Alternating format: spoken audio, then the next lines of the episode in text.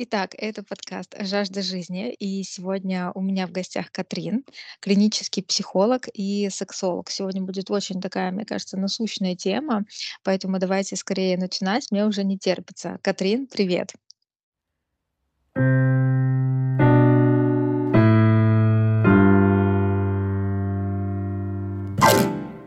Привет, Женя. Я сразу начну, мне кажется, самой такой животрепещущей темы. А, когда вроде бы пара такая состоялась, а, узаконили отношения, появились дети. Неважно, узаконили, не узаконили, это не самое главное, но дети появились. И вот тут начинается такая проблемка, да, что, а, сексуальная жизнь, она становится какой-то не такой, какая она была до детей. Конечно, здесь еще влияет, э, такие физиологические, моменты, связанные со здоровьем женщины, да, после родов. Но в целом, как вот сохранить огонек в отношениях именно? Мы сейчас не говорим про то, что когда женщина восстановится чисто по медицинским показаниям, тогда можно, а вот именно как сохранить влечение друг к другу и, ам, переступить вот это, знаете, отторжение, может быть, от секса после именно родов. Да, так бывает, действительно. Не не у всех, понятное дело, но часто довольно встречается такое явление. И хоть ты и говоришь, э, медицинские показания, да, мы не берем в расчет, э, в таком вопросе мы их, конечно, не можем не брать в расчет, потому что, как минимум, э, физиология, да, первые полгода идет э, восстановление, и у женщины, пока идет восстановление, выделяется меньше эстрогена, который в том числе отвечает за выработку э, смазки. Мгм. Вот. И кормление грудью, оно тоже снижает эстроген. Вот. Поэтому это чисто вот такие медицинские факторы, они имеют место быть э, и влияют, конечно же, на сексуальные отношения. А, плюс, э, ну, гинекологи обычно говорят, что первые полгода– это вот такой нормально, нормальный период для возвращения либидо. Мгм. А, поэтому первые полгода можно даже не переживать, если либидо снизилось, если, а, секса хочется меньше, потому что у пары появились помимо, а, физиологии, да, у них появились новые роли. И у них, э, теперь будет, э, еще одно восприятие новое друг друга, да: папа, мама, отец, мать. И, э, есть даже в сексологии такой термин, а, комплекс, называется "Мадонна-шлюха". Бы бывает такое, да, когда встречается, у некоторых мужчин меняется восприятие жены. Она теперь мать, да, и она вот как-то так обожествляется, а, что она тоже мать, как моя мать, а вот как будто бы с матерью моих детей сексом заниматься нельзя. Мгм. Вот так такое бывает, встречается. С этим очень хорошо работает психотерапия, Мгм. вот, поэтому это всё решается. Но Так, стоп того стоп стоп, а можно я перебью? Мне кажется, вот сюда, к этому, а, понятию Мадонна, да, можно отнести еще вот это вот явление, а, когда появляется ребенок, а, и мама целует ребенка, ну, там просто целует или в губы как-то, да, там, нежно по-матерински, и потом муж говорит, что типа: "Господи, никаких оральных ласк, потом всё, больше никогда". То есть мне я слышала такое Да-да. вот у некоторых, Да-да-да. потому что типа ты этими губами прикасаешься там к ребенку, и потом типа меня там вот что-то происходит, вот это вот, Да. оно уже ненормально.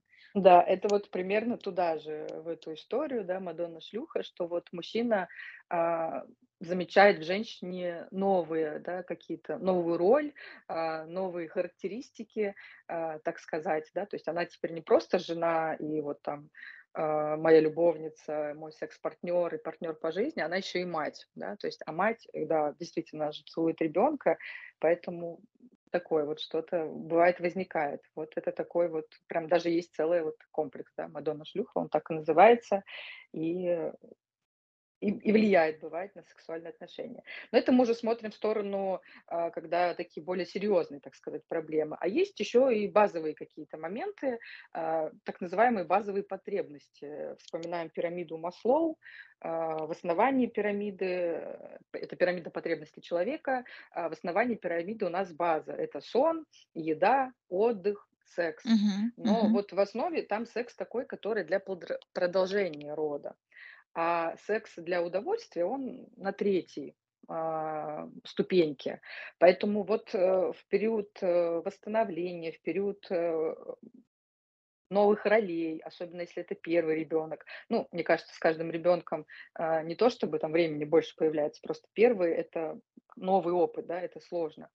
И Мгм. вот базовые потребности, усталость матери или того человека, того родителя, кто больше времени с ребенком проводит, чаще всего в России это мать, усталость, э, отсутствие сна, отсутствие помощи, да, они, конечно же, влияют на физиологию, на состояние.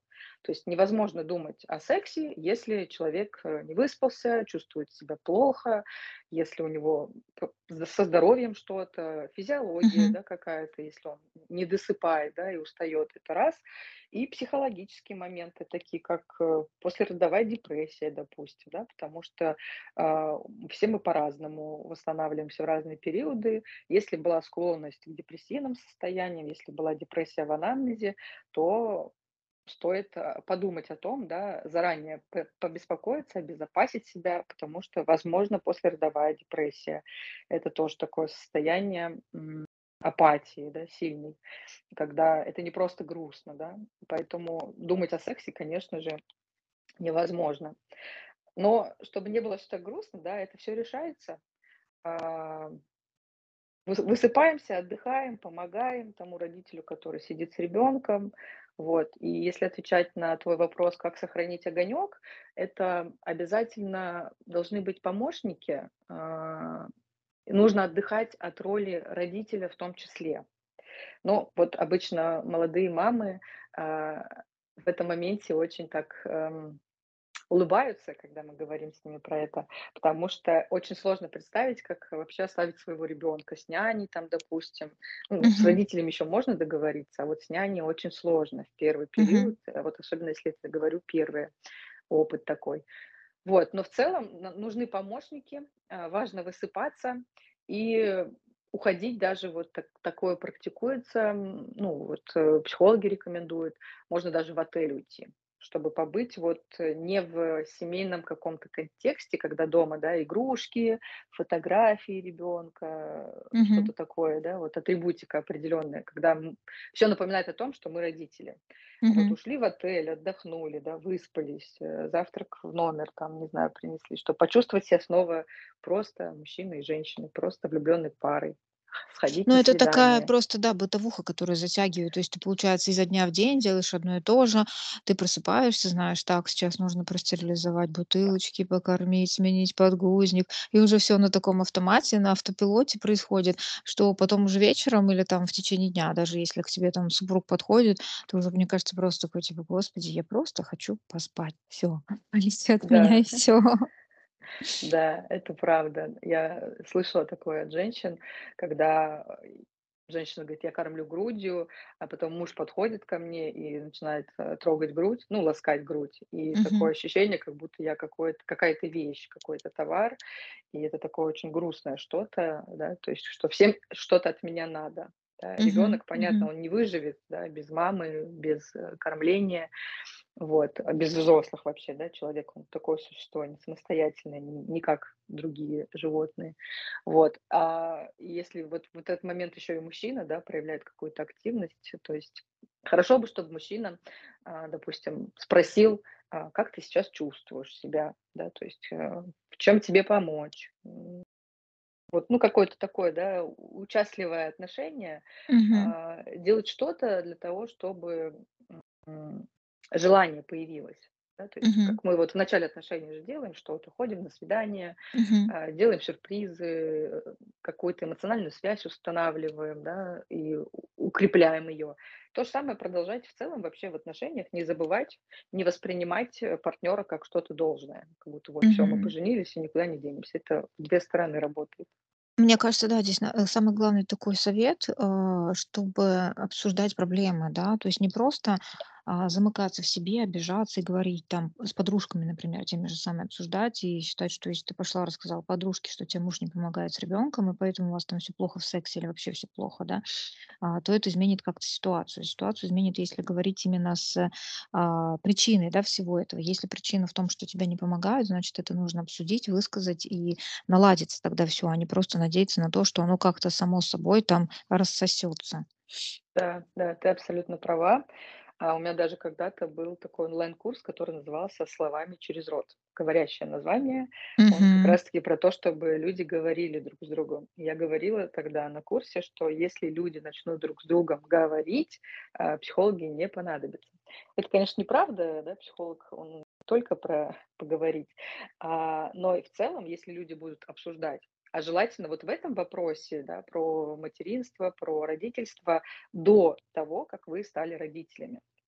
Или Мгм. до того, как вы вообще стали мужем и женой. Какие-то такие важные вещи обсуждать.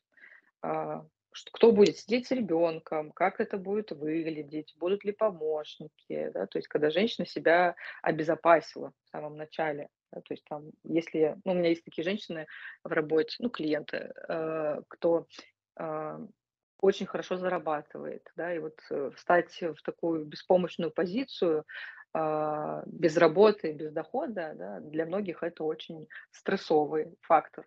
Поэтому они договариваются там, что муж, допустим, будет платить зарплату жене, да, то есть что у них есть какие-то накопления, там, не знаю, миллион Мгм. они накопили, и вот это деньги женщины, она их в период декрета может использовать как хочет для себя, не для ребенка.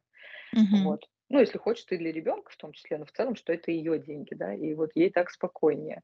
В том числе вот на няню, на клининг, э, на помощь, на отель, да, на отдых на какой-то, Мгм. что вот это такое что-то очень безопасное.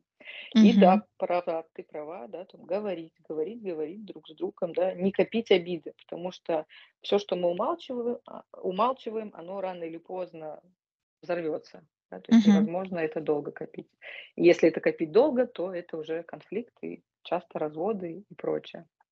Лучше Так, вот если мы с тобой обсудили, да, в первом вопросе, что полгода потерпеть, как-то там, да, снизить свои аппетиты- это норма, то что вообще, в принципе, считается регулярным сексом? То есть сколько раз, а, в неделю нужно заниматься сексом, чтобы было вот хорошо обоим партнерам?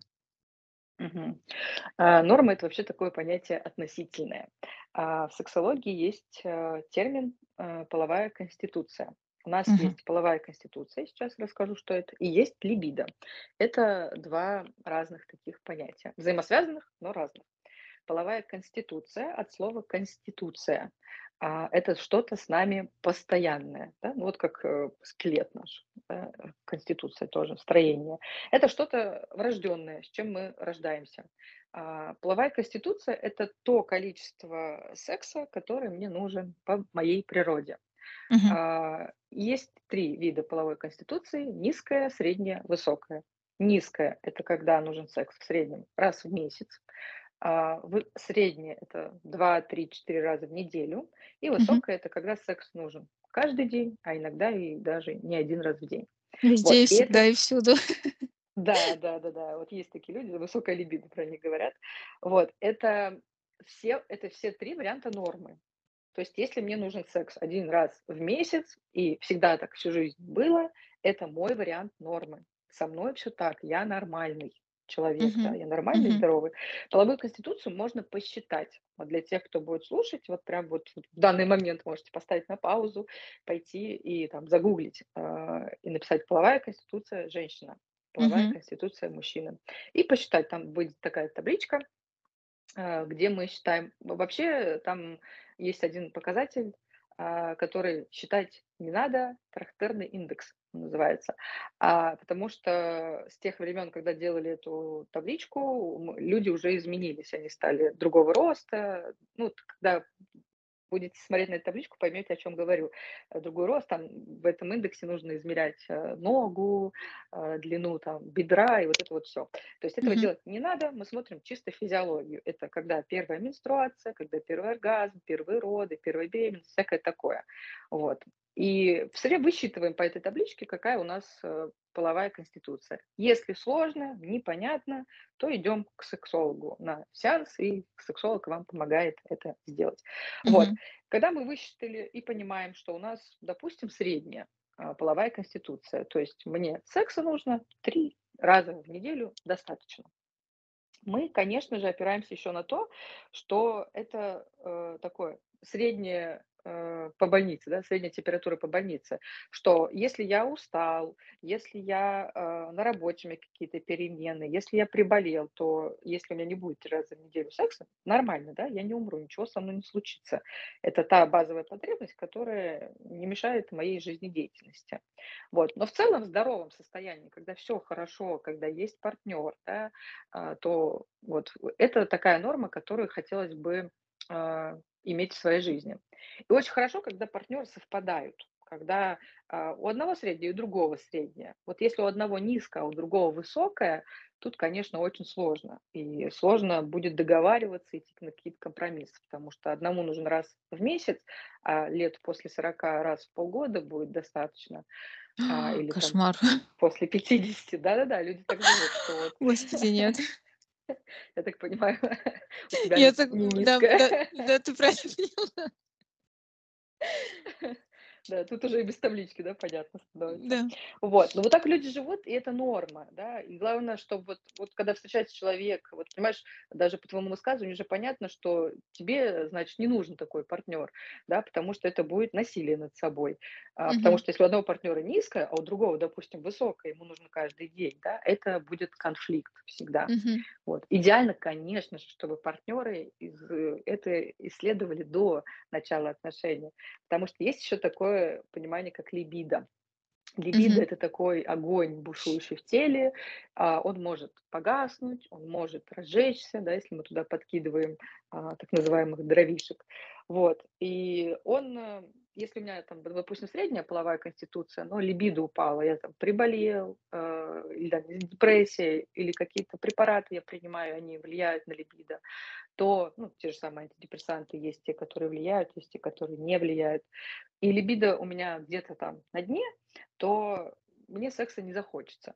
А если все хорошо с либидо и нет конфликтов у меня с партнером в этот момент, то, да, моя половая конституция будет работать, э, как надо. Вот. Мгм. Половая конституция- это то, что не меняется, а либидо- это то, что уходит, приходит, да, возникает. И вот в начале наших отношений, а, мы же очень, э, гормонозависимые, э, люди, да, ребятки. Вот, Мгм. поэтому в начале отношений там гормоны, а, работают вовсю, и первые месяца 3 такая фаза, когда наше либидо, оно вот на максималках выкручено. И секса может быть гораздо больше, чем вообще мне нужно по моей природе. И вот с этим сталкиваются партнеры, вот такое ошибочное восприятие. Мы встретились, мы занимаемся сексом каждый день, вот у нас такая любовь. А потом через полгода что-то у нас не так, у нас какие-то проблемы. Но может быть и не быть проблем, да, мы посчитали, допустим, если это ко мне приходят люди, мы посчитали с ними половую конституцию, посмотрели, а у них там, допустим, она низкая, и что в начале отношений это был просто парадокс, да, из-за гормонов. А Мгм. в остальном, в среднем, все с вами, ребят, нормально, у вас не- неплохо, да, все, все у вас хорошо, вы здоровы, вы не расходитесь, вы не перестали друг друга любить, вы просто вернулись в свою норму, и Мгм. можно об этом не переживать. Вот, А у меня вот поэтому. возник тогда, смотри, какой вопрос. Допустим, если а, мы берем а, девушку, и а, если в идеале, конечно, да, супер, когда у тебя там одни отношения на всю жизнь, и ты знаешь только одного партнера вообще, в принципе, именно в сексуальном плане. Но если мы сейчас говорим о том, что вот ты перебираешь партнеров, ну, в хорошем смысле перебираешь, да, Мгм. состоишь там в отношениях, они там, например, закончились, начались другие. И, например, а, ты вот говоришь, что ты можешь посчитать половую конституцию, понять, сколько раз у тебя это норма. Я также поняла про то, что вначале у всех, конечно, всплеск. Это типа конфетно-букетный период, а, все там не вылазят из э, постели, не слазят со стиральных машинок, со столов и прочего, это Мгм. все понятно. Но может ли быть такое, что Просто партнер тебе вот именно не подходит в плане того, что вот ты с одним партнером как-то, а, у тебя больше было секса, с другим меньше. И, м, это даже зависит не от того, что ты там посчитал конституцию, у тебя она там, допустим, на среднем уровне или там на низком, или на высоком, неважно. Просто вот с одним партнером тебе хочется больше, э, даже спустя там 3 месяца, а с другим партнером у тебя этого влечения как-то меньше спустя там 3 месяца. Мы сейчас отбрасываем вот это вот начало. Мгм. Такое может быть, что оно как-то вот меняется. Ты сказал, что оно не меняется, но как будто ты посчитала и есть. Но по сути у тебя вот с одним человеком получается это лучше, чем с другим. Влечет, Да. что ли, больше? Я не знаю, как правильно объяснить. Да-да, я поняла тебя, услышала. Мгм. А, еще хочется сказать, что вот перебираю, да, мне не очень нравится этот термин, э, слово, да, перебираю, потому что или там, что один партнер на всю жизнь- это хорошо, и вот так правильно. Мгм. не очень соглашусь, да, все мы разные, нам всем нужно разное. Вот Мгм. кому-то окей, да, на всю жизнь партнер, кому-то не окей, и это нормально, да, чтобы сейчас Мгм. кто-то слушает, у кого больше, чем один партнер, или там 10, 20, 30, чтобы они не переживали, да, что с ними что-то не Мгм. так. Все Мгм. нормально, и с вами тоже, да, все мы разные.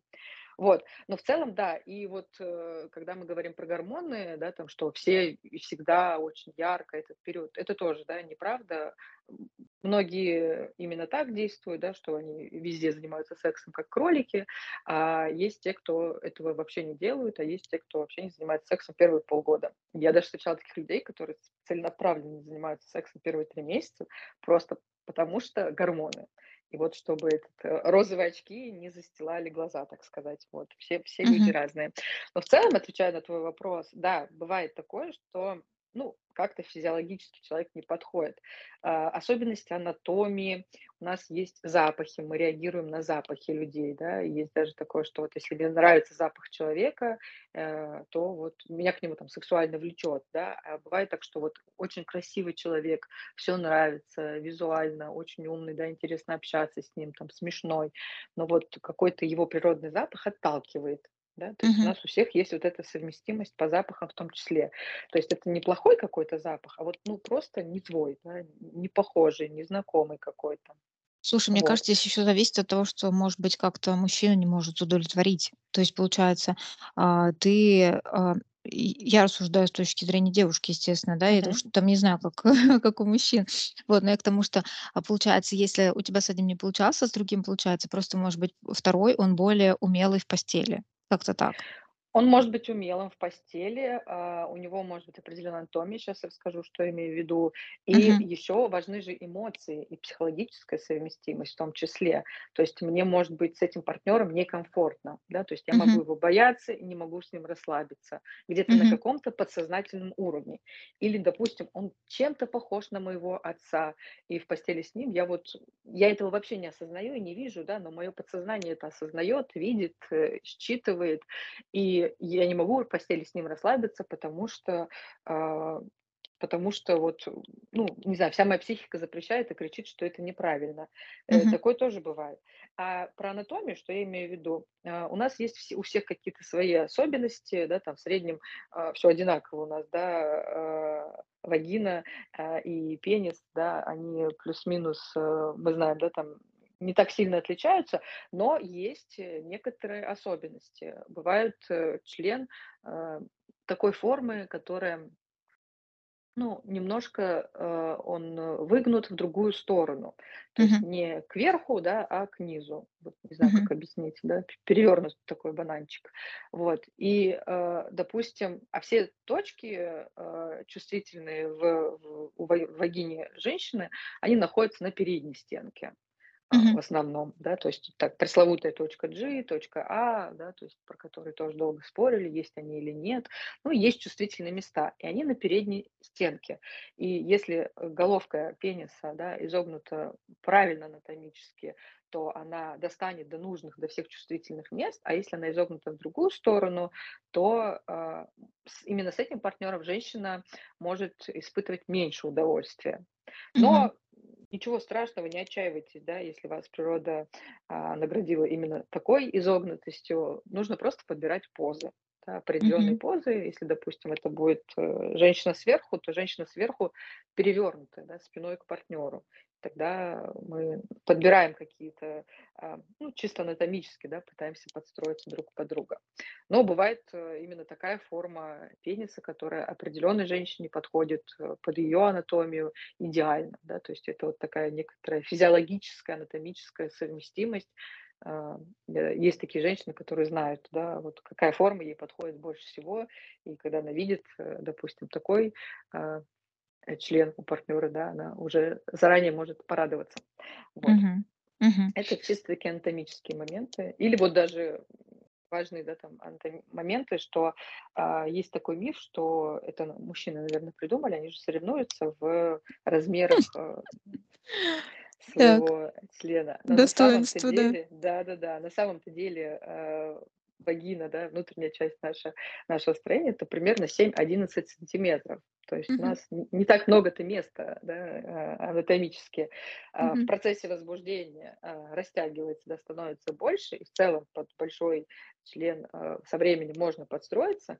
Но если женщина низкого роста, у неё небольшая длина влагалища, да, там, не знаю, 10 сантиметров, и партнер будет, э, с большим достоинством, то, возможно, тоже чисто анатомически, физиологически им будет сложно, да, и сложно получить удовольствие, когда, допустим, есть дискомфорт или боль даже, да, когда, ну, не помещается. Вот, Мгм. поэтому это тоже, конечно, будет влиять. И с другим мужчиной, у которого, а, член будет, э, не знаю, даже те же самые 10 сантиметров, она получит гораздо больше удовольствия. Мгм. Так, вот сегодня, кстати, а, я разговаривала с своим знакомым по поводу, а, роли женщины в современном мире. То есть это про то, что вот как раз, э, феминистские взгляды, женщины становятся более сильно независимые, там, зарабатывают деньги, а, и как-то роль мужчины, она такая немножко ослабевает, мягко говоря, да. И Мгм. получается, вот эта еще гендерная мода, которая сейчас, когда унисекс сплошной, то есть, э, мужчины становятся более такими манерными, а девочки становятся более такими жесткими.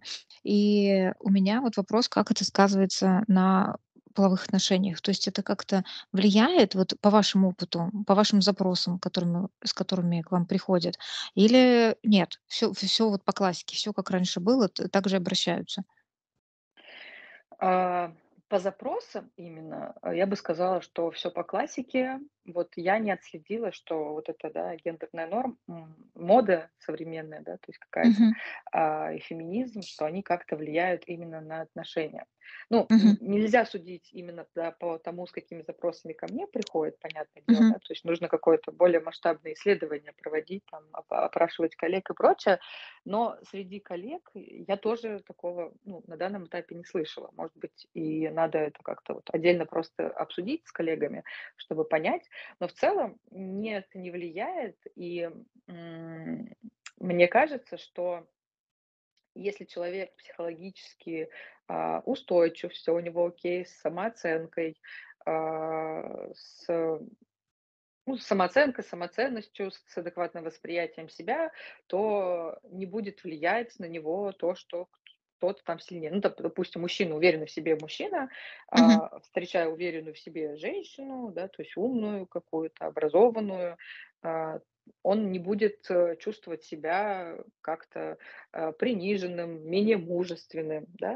То есть менее Мгм. мужественным, и то, на кого повлияет, будет себя чувствовать тот, у кого и так, э, к его мужественности вопросы, да. То есть если Мгм. его мужественным делает только атрибутика какая-то, ну, там, деньги, допустим, а, власть какая-то, да, то это же такая, напускная мужественность, да, не настоящая, Мгм. не истинная, как и женственность, да. То есть есть внутреннее состояние жен женственности, и женщина может ся ощущать очень сексуальной, женственной, в джинсах и с короткой стрижкой. А другая женщина, да, там, в платье, вот вот этот силуэт, песочные часы, длинные волосы, может себя не ощущать женственной, сексуальной. То есть мы можем говорить про каждого человека отдельно, да, то есть каждый отдельно, э, индивид, да, то есть он будет себя чувствовать. И, может быть, даже, в будущем это вот можем так касаться темы архетипов. Допустим, по Юнгу, а, есть архетипы анима, анимус, то есть мужская часть, женская часть. И вот когда по Юнгу это всё соединяется, да, все эти архетипы в самость, в такую полноценную личность, можно говорить про андрогинное сознание. То есть это когда я и мужские качества могу проявлять, и женские. Если вот 2 человека встречаются, э, вот такие соединенные, так сказать, в эту, в какое-то единство внутри себя уже, да, то есть как 2 таких условных андрогина, то это может быть как раз таки уже наоборот, дру другого порядка, э, связь и секс в том числе. Да, то есть Мгм. как что-то более глубокое, не знаю. Вот, поэтому все вопрос, э, в том, м, что делает меня мужественным, что делает меня женственной, а, а не в том, да, что вот мода может на что-то повлиять. Мгм. Вот. Потому что феминизм тоже разный бывает. Есть, э, какой-то радикальный, Да, есть здоровый феминизм, да, когда мы говорим про права, когда мы говорим про а, возможности какие-то, да, то есть таком на здоровом языке говорим, а, со Мгм. здоровой позиции. А есть какая-то радикальная история, да, когда женщины пришли и избили мужчин, да, там, которые Господи. Ну, была такая в Петербурге история, когда мужчины пришли в какой-то там клуб или кафе и подарили цветы на 8 марта женщинам, они его побили. Вот, это уже что-то, наверное, нездоровое все-таки, да, поэтому вот с, с- такой женщиной, да, возможно, может и не сложатся вообще никакие отношения, да, то есть Мгм. поэтому и, и мужчине будет э, некомфортно, да, в таких отношениях. Но Мгм. Смотрим на ролевые какие-то модели и договариваемся друг с другом, как нам хорошо, да. Мы можем сейчас же есть такая история, когда мужчина уходит в декрет, да, уже такое встречается, а женщина продолжает работать, потому Мгм. что этой паре именно так выгодно, да. То есть когда мы отказываемся от, э, принятых каких-то норм и ролей и выбираем такое. И в такой паре, когда они договорились об этом, им обоим хорошо, ну, все хорошо у них будет и в Всё отношениях, и в гармонично, да. Конечно, да. То есть вот опять же возвращаемся к началу нашему с с тобой, а, словами через рот, да. То есть если Мгм. люди договариваются, то все у них будет окей. Может быть, наоборот, Мгм. будет больше секса, которого люди хотят на Мгм. самом деле. Так, а что скажешь про мастурбацию? Есть ли активная, а, половая жизнь между партнерами и имеет ли место быть мастурбация? В целом, да, мастурбация- это, а, мой секс наедине с собой, да. То есть Мгм. как бы секс может быть с партнером, у меня может быть секс с самой собой, да. То есть с при помощи рук, при помощи игрушек, Мгм. э, делаю все, что хочу, да, то есть потому что это Мгм. мое тело. А с мастурбацией что важно отслеживать? Не является ли она заменой, избеганием и компенсацией какой-то? Мгм. А, что имею в виду? А, допустим, партнер один средняя половая конституция, а у другого высокая. И они не хотят расставаться, у них все окей, и тогда вот другой партнер, э, количество секса, которому недостаточно, да, то есть он заменяет его мастурбацией, ну или другими способами, о которых они договорились. Мгм. А, это такие Методы компенсации, так сказать. А мастурбация может быть, когда я хочу сбросить напряжение, у меня есть сексуальное желание, но не хочу заниматься сексом. То есть я устал, у меня нет э, желания, устала, да, а, или вот э, взрослые люди такие, блин, это сейчас надо раздеваться, там, не знаю, идти в душ после работы, такие, давай и вот без этого, да, то есть и может быть мастурбация. Но если у пары какие-то проблемы, они какие-то эмоции копят, копят, откладывают, или, допустим, один партнер предлагает секс, другой партнер отказывается, и при этом идет в душ и мастурбирует, да, и скрывает это от своего партнера, то вот эта история про какое-то избегание каких-то симптомов. То есть Мгм. я а, не хочу именно секса со своим партнером, там, мужем, женой, а вот секса хочу, да, с ним не хочу или с ней. И это вот какое-то уже такое избегание, и можно отследить какую-то проблему, да. То есть Мгм. вот, что если я замечаю, что я убегаю из контакта нашего или там наказываю своего партнера отсутствием секса или еще что-то, то это вот такие симптомы. А вообще в целом мастурбация как явление- это нормально, а, имеет место быть, даже если мы партнеры. Не стоит Мгм. какое обижаться, если вы застали своего партнера мастурбирующим. Это никакая не измена, да, то есть это его отношения с его телом. Он может делать все, что хочет. Вот, и если ему хочется, бывает, что хочется именно вот таким способом получить удовольствие, не занимаясь сексом. Кстати, у нас не было такого вопроса в сценарии. Я сразу скажу слушателям, да, что, естественно, мы готовимся к выпуску, и а, часть вопросов прописаны, чтобы не отдаляться далеко от темы, но, естественно, часть вопросов добавляется. И вот у меня сейчас тоже возник дополнительный по поводу пар- по просмотру порно. То есть Мгм. мастурбация, а, мы уже уточнили, да, что это норма и так далее. Но вот некоторые девушки, а, опять же, я знаю, они просто очень, как бы помягче сказать, ну, Короче, их бесит, что их партнер, а, типа, блин, он смотрит порно, ему что, меня мало? Или там, типа, некоторые относятся к этому еще с точки зрения того, что фу, мерзость какая. Ну, то есть, в общем, вот что бы вы сказали в ответ, к- если бы к вам обратилась девушка с такой проблемой? А, если бы ко мне девушка обратилась с такой проблемой, мы бы ра- работали с ее самооценкой, скорее всего. Мгм, Вот, с ее мгм, самооценкой, с ее страхами. Да, то есть потому что это такая вот э, какая-то ревность к фантазии. да, то есть он Мгм. просто смотрит. И когда, допустим, а, ну, допустим, мой мужчина смотрит на красивых женщин, то я понимаю, что у моего мужчины есть глаза, да, и в мире много красивых женщин. Но Мгм. я не переживаю, что он уйдет э, к этим красивым женщинам, потому что у нас же с ним отношения. Я тоже вижу красивых мужчин, да, то есть я же не думаю о том, что будете... Это как на красивые картины смотреть, на красивые э, деревья, природу и прочее, да, то есть у меня есть дар зрения, вот поэтому я это вижу. Вот. И опорное- это тоже такое, это тут важно смотреть, э, сколько этого порно. Если этого порно много и постоянно мастурбация под порно. Кстати, вот если вы мастурбируете только под порно, не делайте Мгм. так, развивайте фантазию, потому Мгм. что можно сформировать, э, так называемую дезадаптивную мастурбацию. Вот. А если смотрит периодически, время от времени, да, то есть заводится, то, э, Садитесь это рядом. нормально. Да, да, можно сказать, можно уточнить у партнера, да, то есть не обижаться, не уходить в детскую позицию, спросить: "Дорогой, а, скажи, пожалуйста, а почему ты смотришь порно?" Да, то есть что тебе там нравится в этом порно? Мгм. Он скажет. "Ну, я там не знаю, может, он учится чему-то, может, он подсматривает какие-то Да, идеи, как как может, лучше его" сделать тебе в следующий раз? Да, да, вот в том числе. А еще, а, это может быть какая-то такая компенсация. А, ну, допустим, мужчина смотрит, а, секс, а, порно, где секс, а, мужчины с двумя женщинами. И Мгм. он фантазирует на эту тему и заводится Мгм. от этой темы, да. Но у нас же есть такие фантазии, которые мы хотели бы реализовать, а есть такие Мгм. фантазии, которые мы никогда не хотим реализовывать. Допустим, он любит свою жену или партнершу, и все у них хорошо и классно, и он никогда не хочет заниматься сексом с двумя женщинами. Но Мгм. смотреть на это, заводиться и фантазировать он, ну, вполне в себе имеет право. Вот, Мгм. поэтому, да, это такая Вообще, на самом деле, взрослая позиция, когда мы, а, не запрещаем и не контролируем своего партнера, да, не запрещаем ему ничего. То есть потому что он же взрослый человек, а он имеет право делать все, что он хочет. Если Мгм. вам это не нравится, если вам это не подходит по ценностям, да, то есть это вопрос другого характера, да, то есть, а, это вопрос о том, готовы ли быть вы вообще с этим человеком. Если вы Мгм. готовы, то вы принимаете такого, какой он есть, с его интересами, как и он вас том числе.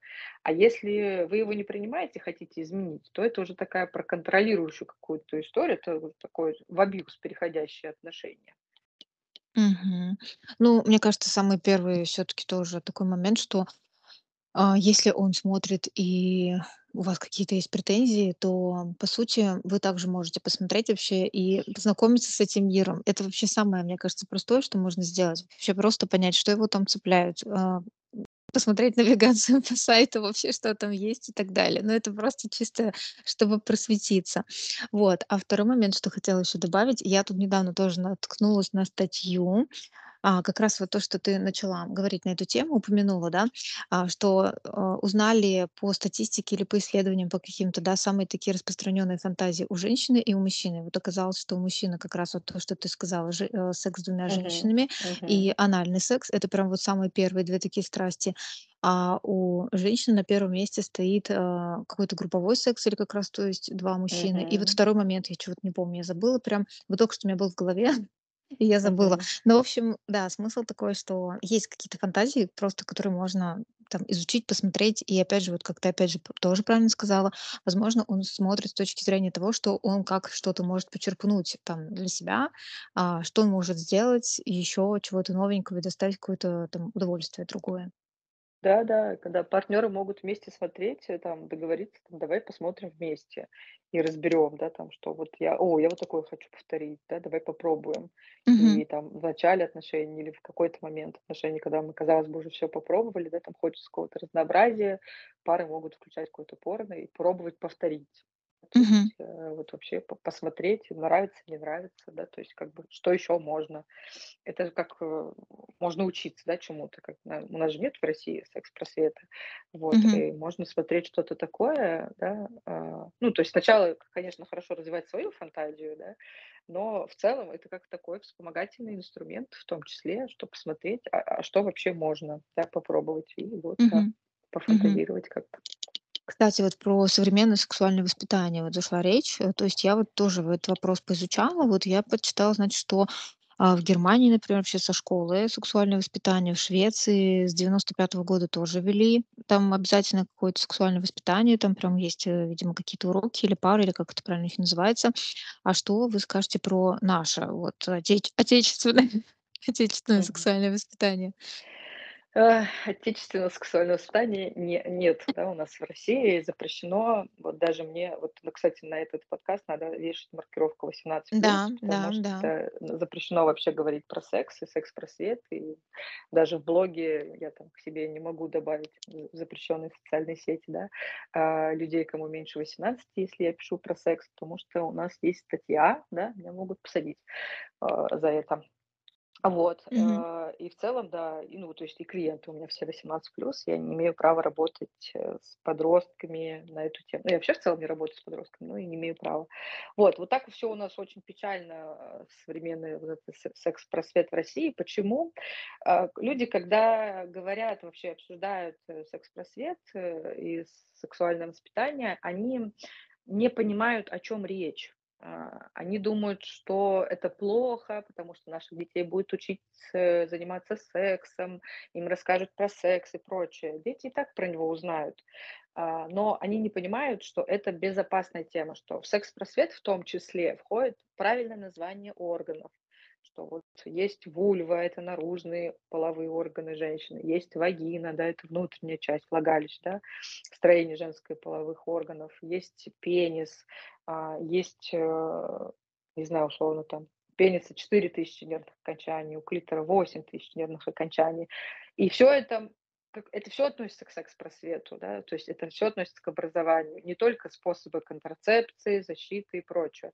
Но, э, мы знаем статистику, что никакой запрет не избавил, да, э, молодых, э, подростков там от, э, нежелательной беременности, а презервативы и образование в этой среде, да, там избавляют от нежелательной беременности. То есть сексом они все равно будут заниматься, да, э, и у нас возраст согласия в России 16 лет, да, то есть как бы это уже такой возраст, когда уже хорошо бы знать какую-то информацию, хотя бы чтобы это было безопасно для здоровья. Вот. А почему Мгм. очень важно органы еще правильно называть? Есть грустные истории, когда происходит какое-то насилие в семье, и ребенок приходит к какому-то значимому взрослому, а, воспитателю, допустим, детского сада и пытается рассказать, но из-за того, что в семье органы называются неправильно, и прям такой конкретный случай могу рассказать, а, впечатлительные мамы могут его пролистать, но лучше, конечно, послушать про девочку, у которой было там сексуальное насилие со стороны отца. Мгм. Ей было пять-шесть лет, и в ее семье ее половой орган называли не своими именами, не вульва, не вагина, а, а печенька. Вот, а, пойдем помоем печеньку, вот это вот все. И она набралась смелости, происходило вот вот это насилие, она понимала, что происходит что-то не то, но не знала, с кем обсудить, потому что это происходит дома от родного отца. И она пришла в детский сад э, к воспитательнице и сказала, что папа кушает мою печеньку. И воспитатель, не, ну, естественно, не понял, о чем речь. Она сказала, все правильно, с папой надо делиться. Это же папа. Вот. И это ужасная история, да, потому что ребенок, э, насилие продолжилось, а а ребенок э, думал, что ну, уже все взрослые вокруг говорят, что это нормально, так и должно быть. А Мгм. если бы ребенок знал, как называются половые органы, да, что это вульва называется, она бы пришла и сказала, папа трогает мою вульву, да, там, или использует ее как-то. И тогда воспитательница затрубила бы, да, там, во все трубы, так сказать. Вот, Мгм. поэтому ребенок должен знать, как называются его органы. И секс-просвет- это есть книги прекрасные, я сейчас не назову авторов, но есть книги, когда, э, вот по годам, 3 года вот это можно рассказать, в 5 лет вот это, в 10 вот это. И мы Мгм. рассказываем только по запросу ребенка, да, то есть когда ребенок сам приходит с вопросами, что-то спрашивает. Ну, то есть органы мы научили, есть правила трусиков, да, там, что вот голым или в трусиках тебя может видеть только родители и врач, там, допустим, когда ты с родителем пришел к врачу. Да, то есть как бы что вот это это техника безопасности, когда вы обезопасите своего ребенка, вот, или от от травм каких-то, от сексуализированного насилия. Вот, А, поэтому Мгм. Вот, кстати, у меня сразу вопрос по этой истории. Она просто у меня щас из головы не может теперь выйти. А ты знаешь вообще, чем закончилась эта история? Я просто не знаю, я не читала, не слышала, не видела. А, не, я вот эту историю знаю тоже в таком контексте. Это тоже одна секс, э, блогер рассказывала. Это какой-то Мгм. случай из практики вот, э, в её окружении. Вот, Мгм. поэтому чем закончилось, не знаю. Но таких историй это же не единичная история. Это история, как она под копирку, да, то есть таких историй много. У меня в практике таких историй тоже много. У меня был даже какой-то период, когда ко мне очень прям каждая первая приходила с запросом про сексуализированное насилие. Вот, я очень много в своё время с этим работала. И с каждым разом всё был возраст всё младше и младше, когда с клиенткой это случалось. Вот, а Ну, то есть я работаю со взрослыми женщинами, да, то есть они приходили и рассказывали, да, там историю какую-то своей жизни, поэтому это вообще не редкое явление. Если Мгм. послушать, да, женщин, у нас в России этого много. И это в том числе из-за того, что нету у нас этого секс-просвета, секс-вос да, вот воспитания, Мгм. сексуального воспитания. Потому что если бы девочкам в школе рассказывали ну, какую-то психологию отношений, вот сексуальный просвет, и мальчикам тоже, да, то есть, а, то, может быть, ме меньше было бы разных, э, трагедий, так сказать. Ну, самый простой пример, э, я вот могу сказать про поводу даже вот, э, когда ты смотришь наши сериалы, отечественные, имею в виду, да, то есть они же тоже берутся не из не методом "тыка в небо". Соответственно, это все истории, которые так или иначе случались в жизни. И там Да. тоже, соответственно, вот, э, момент такой в сериале, когда девушка делает тест на беременность, она там видит, э, положительный результат, у неё там всё шок, э, а, шок-контент, как говорится, да, потому что она там школьница, и вот этот мальчик, он тоже школьник, вообще там 16 или 15, я уж не помню, сколько там лет, неважно. Но суть такая, что она понимает, что она как бы, ну, не планировала стать мамой, а в итоге оказывается, что это был тест не на беременность, а на овуляцию. То есть, соответственно, если, мне кажется, вот как раз такие были, обучающие, там, не знаю, уроки, семинары или хотя бы какое-то просвещение, то не было вот таких вот даже замешательств, когда, а, некоторые приходят. Я помню, что когда вот я там посещаю, а, гинеколога, там, да, делаю вот эти вот проверки там раз в год или сколько там положено правильно делать там, да, то есть это Мгм. когда ты делаешь УЗИ органов малого таза, там, а, УЗИ груди, вот этих желез молочных, да, правильно. И что ещё? Ну, вообще, в принципе, сдаёшь какие-то анализы. И когда вот, э, у меня постоянный мой гинеколог, который тоже, в принципе, рассказывает такие ужасные истории, когда приходят девушки, а, там, да, ну, в возрасте а-ля там 17-18-19 лет, и они до сих пор не знают там, да, а, к графика св своих месячных. То есть ты, не знаю, я не помню, кто мне точно сказал, то ли родители, то ли это было в школе, когда начались, э, месячные, менструальный цикл, и ты заводишь календарик. И я помню, что тогда не было ещё никаких телефонов, не было никаких приложений, где это можно сейчас комфортно, Мгм. удобно отмечать. На если у вас Apple Watch, то это вообще можно прям в часах. У тебя начались месячные, которые вообще, в принципе, часы тебе на на намекают, как бы как бы намекают Мгм. за 3 дня, да, что типа у тебя скоро менструальный цикл. Вот, и когда начинается менструальный цикл, ты можешь зайти и прям с часов всё отметить. Раньше, конечно, всего этого вообще не было. И у меня был реально календарик такой, я не знаю, размером вообще прям с ладошку, где ты прям каждый Мгм. месяц, э, сидела и кружочки эти замазывала каждый месяц, чтобы как раз знать, когда у тебя начинается и Да-да. заканчивается твой цикл. Вот, Вспомнила по тоже эти календарики. Вот вот, да. И как бы сейчас просто, а, я просто в шоке, что сейчас, типа, в эпоху, там, не знаю, всяких там, а, приложений, 3D-зрения, там, да, компьютерного зрения и всего прочего, почему девочки сейчас не задумываются о том, что действительно нужно знать свои циклы, нужно знать какие-то вот такие прям базовые, но базовые потребности. Не не просто даже мы, если говорим про секс, а просто вообще про своё здоровье. Это же очень важно. А, потому что потом действительно какие-то могут быть проблемы и с сексом связанные, и вообще, в принципе, по женской части, да.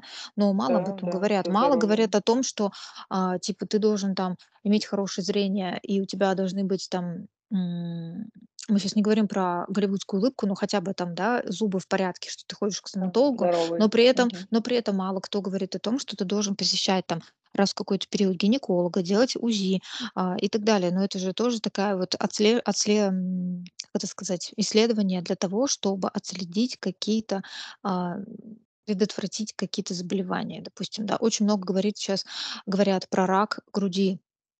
Да, И у да. нас в городе есть даже, а, бюст-мост, вот в Нижнем Новгороде, и у нас говорят про это, и у нас есть какие-то там даже акции. То есть у нас вот, э был неда была недавно акция, когда бесплатно все желающие девушки, ну, девочки, я не знаю с какого возраста, я не помню там такое ограничение по возрасту, но наверняка оно было.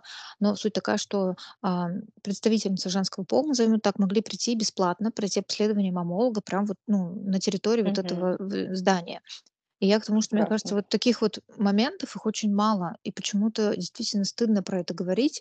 И стыдно еще в том плане, вот когда ты сказала про воспитание, да, и про, а, школу, особенно затронул момент, и особенно вот насилие, когда происходит, да, то есть когда, а, происходит изнасилование, почему-то в первую очередь все считают, что виновата женщина, именно сама девушка, да, что она там оделась Мгм. вычурно, намекнула, флиртанула, сказала, подмигнула, а, облизнула губы как-то криво-косо или Мгм. соблазнительно слишком, и всё. И и сразу, м, типа мужчина, э, он просто подумал, он просто жертва, он не знал, что она против, да. То есть, э, мне кажется, что об этом тоже какая-то должна быть, э, я не знаю, больше больше информации. И не надо вот сразу вешать такой ярлык, если что-то такое происходит, что виновата именно только она. Виноваты, э, виноваты, может быть, мужчина или там, ну, обе стороны, но явно не только не женщина, которая типа провоцировала и говорила о том, что да-да-да, изнасилуй ты меня, я мечтаю. Да, согласна, потому что, да, у нас вообще в целом в России стыда много, да. А, даже есть такое, антро антропологи исследовали несколько там стран, у которых вот как раз таки много стыда, и Россия к ним относится. Я как-то писала посты на тему стыда, вот изучала эту тему. И у нас в воспитании очень много стыда, чувством вины, чувством стыда, да. И в целом, вот я тоже помню вот эти календарики, когда отмечалось там месячные, да, там менструация там в 12 лет, в 13 лет. И когда у меня начались, э, первые мои, а, месячные, я не сказала об этом маме, потому что мне было стыдно, я я стеснялась этого, то есть я не не могла прийти и поговорить. То есть это вот такой вот показатель, да, того, как у нас вообще с этим, а, в стране, да, то есть, э, что вот действительно не говорят даже о таких простых вещах, а Никак, секс его просто нет, да. сложно, да. Да, И да. вот когда родители говорят, что нет, наших детей не надо учить, они не представляют, о чём речь, да. То есть если б мы говорили, о чём на самом деле, да, вот этот секс-просвет, про физиологию, про анатомию, про строение, правильные ты вещи говоришь, что ежегодно, а, женщина должна ходить к гинекологу, делать чекап анализов, даже если не было никаких там связей и прочего, а, и даже случайных, даже если партнёра нет постоянно, всё равно надо ходить. И к маммологу после 35, по-моему, лет тоже регулярно, раз в год ходить. Да, можно раньше, но в целом вот после 35 это такая регулярная практика. Есть бесплатные центры и в Москве, и по России. И если бы, да, вот этот у нас был просветительская какая-то история, да, то есть то, что вот многие, да, там начинают постепенно это делать, да, и блогеры рассказывают, и, э, всякие, а, ну, психологи, сексологи об этом рассказывают, вот акции, как в вашем городе, да, проводят что-то. То есть да, что это очень важно, потому что очень многие заболевания, они же, на ранней диагностике, да, их можно лечить очень хорошо, а на поздней диагностике, да, уже сложности всякие возникают. Поэтому вот, да, когда мы говорим про это образование, да, то есть это очень такая широкая сфера- знать о себе, потому что я была парадоксально просто какие-то моменты встречала в своей жизни и очень сильно удивлялась, да, и после тех времен и больше не удивляюсь так сильно. Я, работала медицинским психологом в большой больнице Санкт-Петербурга. И у меня были хирургические отделения, и большая часть, э, пациентов у меня было на отделении гинекологии, потому что я тогда училась в аспирантуре и писала диссертацию, по гинекологии, ну, психологическую, но вот на гинекологическую тему. Вот, Мгм. соответственно, это был мой научный интерес, да, работать именно на отделении гинекологии. И я встречала там такие случаи, что я просто удивлялась, то, что женщины поступали там в 36 лет, э, там она не знала, что она беременна на 8 месяце беременности. Я думала, что такое бывает только передачах, что всё это вымышленные истории. Слушайте, я до сих пор так думаю, когда вот такое говорят, я вот тоже не понимаю: вот у тебя нет месячных, ты вообще не пони Да, живот 8 месяцев. растёт, Живот живот 8 месяцев растёт. ребёнок там уже ворочается вовсю. там там про про происходят толчки, и и не знаю, если у тя был вообще, господи, как называется правильно, когда тебя, тошнит постоянно, забыла Токсико это то слово. токсикоз. Да-да-да, Мгм, токсикоз. мгм. Если у тя ещё и токсикоз был, ты чё, блин, думала, что ты ешь всё время Вот. тухлую еду? Да-да-да, вот я думала, что такого не бывает, что вот эти вот передачи, которые там из серии "Беременна в 16", еще что-то, да, там вот типа "Я не знала, что я беременна", это что, это такой вымысел, что такое невозможно. Пока я в своей личной практике не встретила таких случаев, когда женщины не то чтобы не знали свой цикл, э, да, менструальный, ну, они не знали просто, ну, вообще много чего не знали свои в своем строении. Вот, поэтому не стыдно не знать, да, там стыдно не пытаться узнать что-то, да, там энциклопедию какую-то можно, если вот слушает нас мама какой-нибудь девочки, энциклопедию ку купить, сходить к психологу, сходить к сексологу, спросить, а как, да, поговорить с ребенком, посмотреть книги какие-то. Да, и вот Мгм. потихонечку, потихонечку, да, это в том числе и безопасность. Начинать вообще с детства. Вот "Правила трусиков", есть прям такая даже брошюрка Мгм, мгм. Ну, специальная. мне кажется, Вот. сюда даже можно отнести, вот ты щас сказала про маму, и очень много таких вот, ну, мамских тем около так или иначе ходят.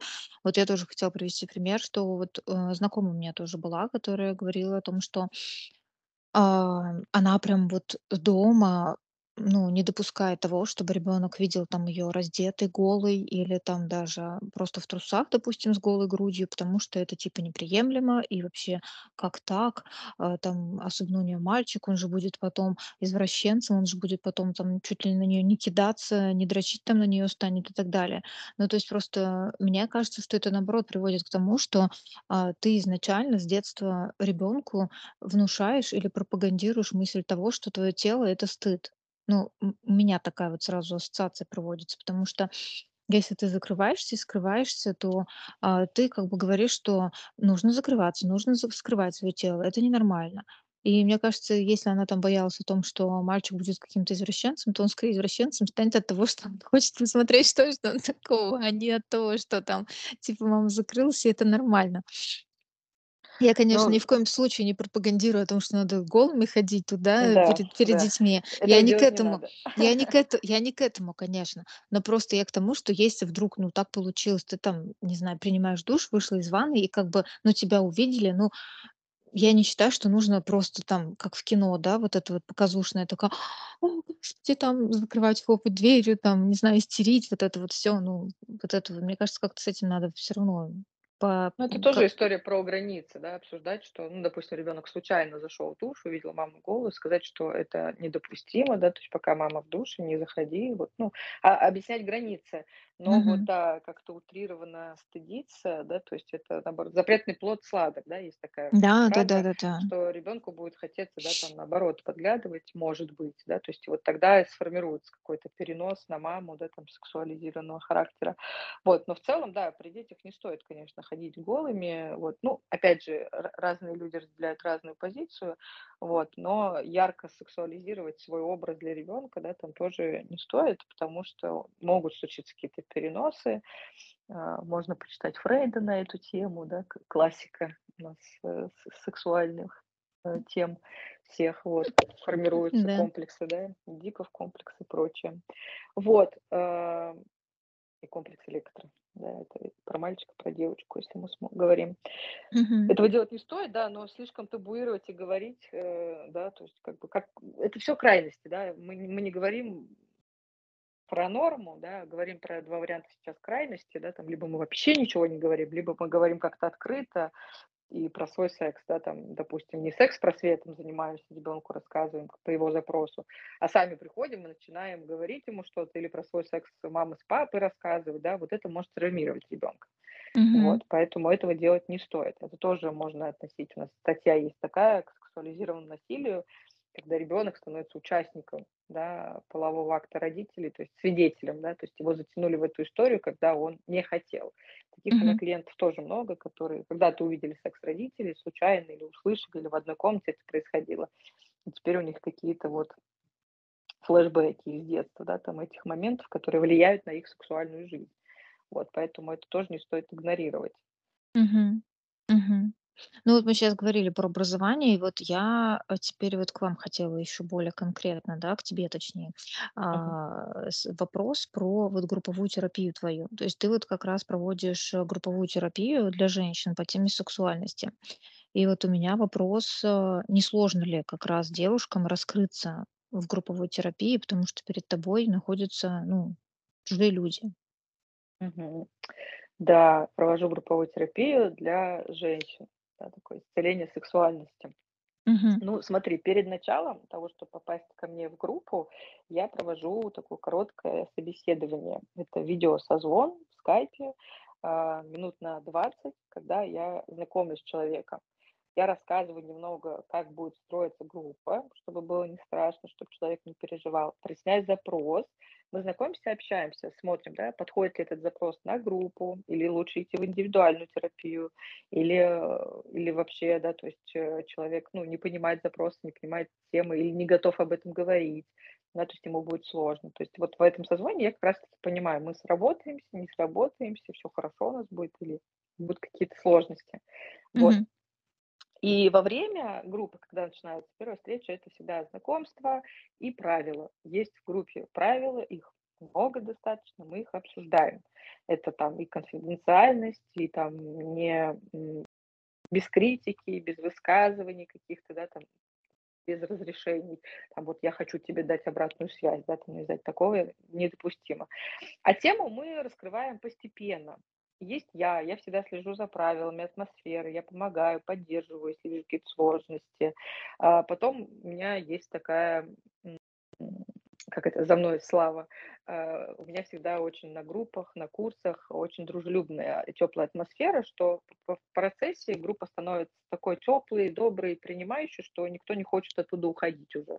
То есть Мгм. уже раскрываются, они уже, понятно, они поделились каким-то чем-то интимным, чем-то сложным, а, говорили на сложные темы, да, то есть кто-то вот в начале группы обычно так приходят, ну, в группу приходят люди с запросом, с проблемой в этой теме, и Мгм. обычно это такая группа, которая, ну, и- им сложно говорить на эту тему, вообще просто заговорить, да, там про секс, а к концу группы уже спокойно не общаются, потому что они увидели вот этот момент, что э, я такая не одна, да, то есть нас, вот мы все с таким запросом, поэтому эта вот Мгм. группа, она помогает в этом.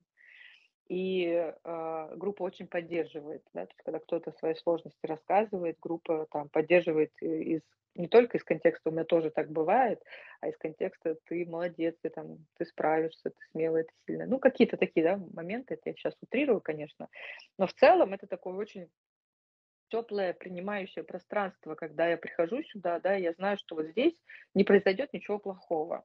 Я здесь тренируюсь говорить на эту тему. Если мне сложно это сделать, да, где-то там, я прихожу в более безопасное место. Вот группа это такое более безопасное место, а, в котором мы можем с этой темой начать знакомиться, со своей сексуальностью начать знакомиться, исцелять свою сексуальность. Мгм. Вот такое. Мгм. А сколько вообще по длительности это длится терапия, получается? А, вот я обычно веду группы по 3 месяца, тематические группы. Но вот сейчас у меня как раз 2 завершающие встречи, вот, э, группы, которая сейчас идет, остались. Э, я ее вела тоже 3 месяца, и на этой группе я поняла, что с этой темой я хочу работать дольше и глубже, поэтому следующая группа, она у меня стартует в феврале а, скорее всего, февраль-март, а, по мере набора. И, а, она будет полгода.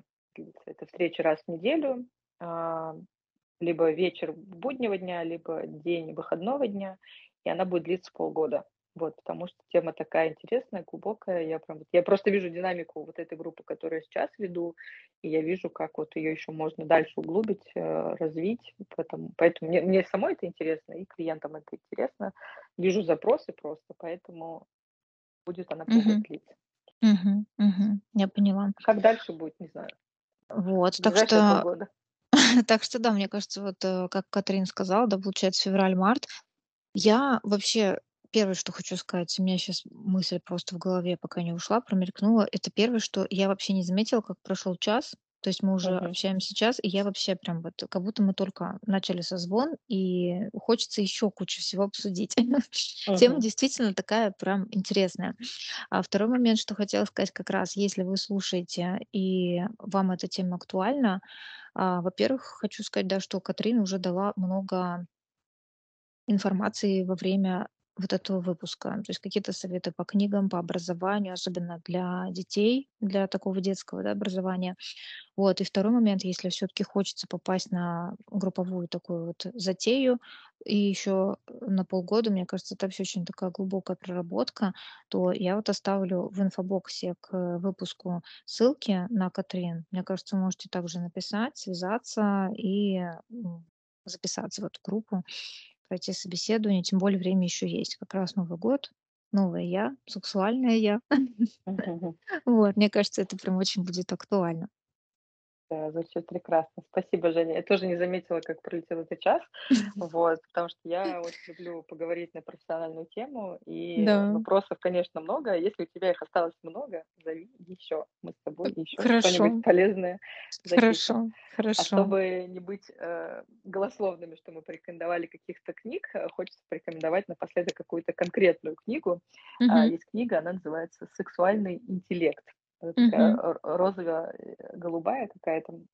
И это вот такая классная книга для, а, партнеров. То есть когда можно что-то читать, что-то узнавать, и она и такая помогающая, там какие-то советы тоже есть. Она Мгм. очень простая в прочтении. Я эту книгу периодически клиентам рекомендую. Вот, Мгм. поэтому мо можно тоже почитать "Сексуальный интеллект". Ну, я поступаю следующим образом обычно, когда мы в выпуске, вот я с гостями какую-то книгу обсуждаю или видео, или что-то, вот такой просвещенческий момент. Я обычно нахожу прям на просторах интернета типа Литрес или Читай город, или что-то, какие-то Мгм. такие вот обычные интернет-магазины или там Wildberries, может быть, даже.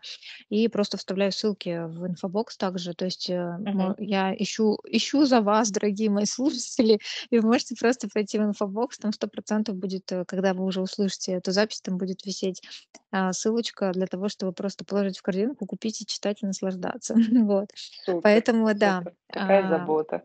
Э, да, у меня прям я просто понимаю, что вот когда так прозвучало, аудио, да, получается, если я представляю, человек едет, например, в пробке, где-то слушает эту запись или, например, даже там перед сном, или вообще утром на пробежке, неважно где, а, то всё равно не всегда есть возможность записать, сделать заметку. Поэтому, а, когда ты можешь просто там нажать на 3 точки, типа "Далее" там и прочитать вот информацию о выпуске, и вот этот инфобокс полностью открыть, то можно все ссылки вот эти получить. Это, мне кажется, вообще проще простого. Вот, Да. так что, Катрин, спасибо тебе большое за разговор. Было прям вообще супер интересно. Спасибо, спасибо. Зовите еще. Я Да, рада была с тобой, очень приятно беседовать. Интересные да. вопросы, спасибо тебе за них. И тебе. Пока-пока. Пока-пока.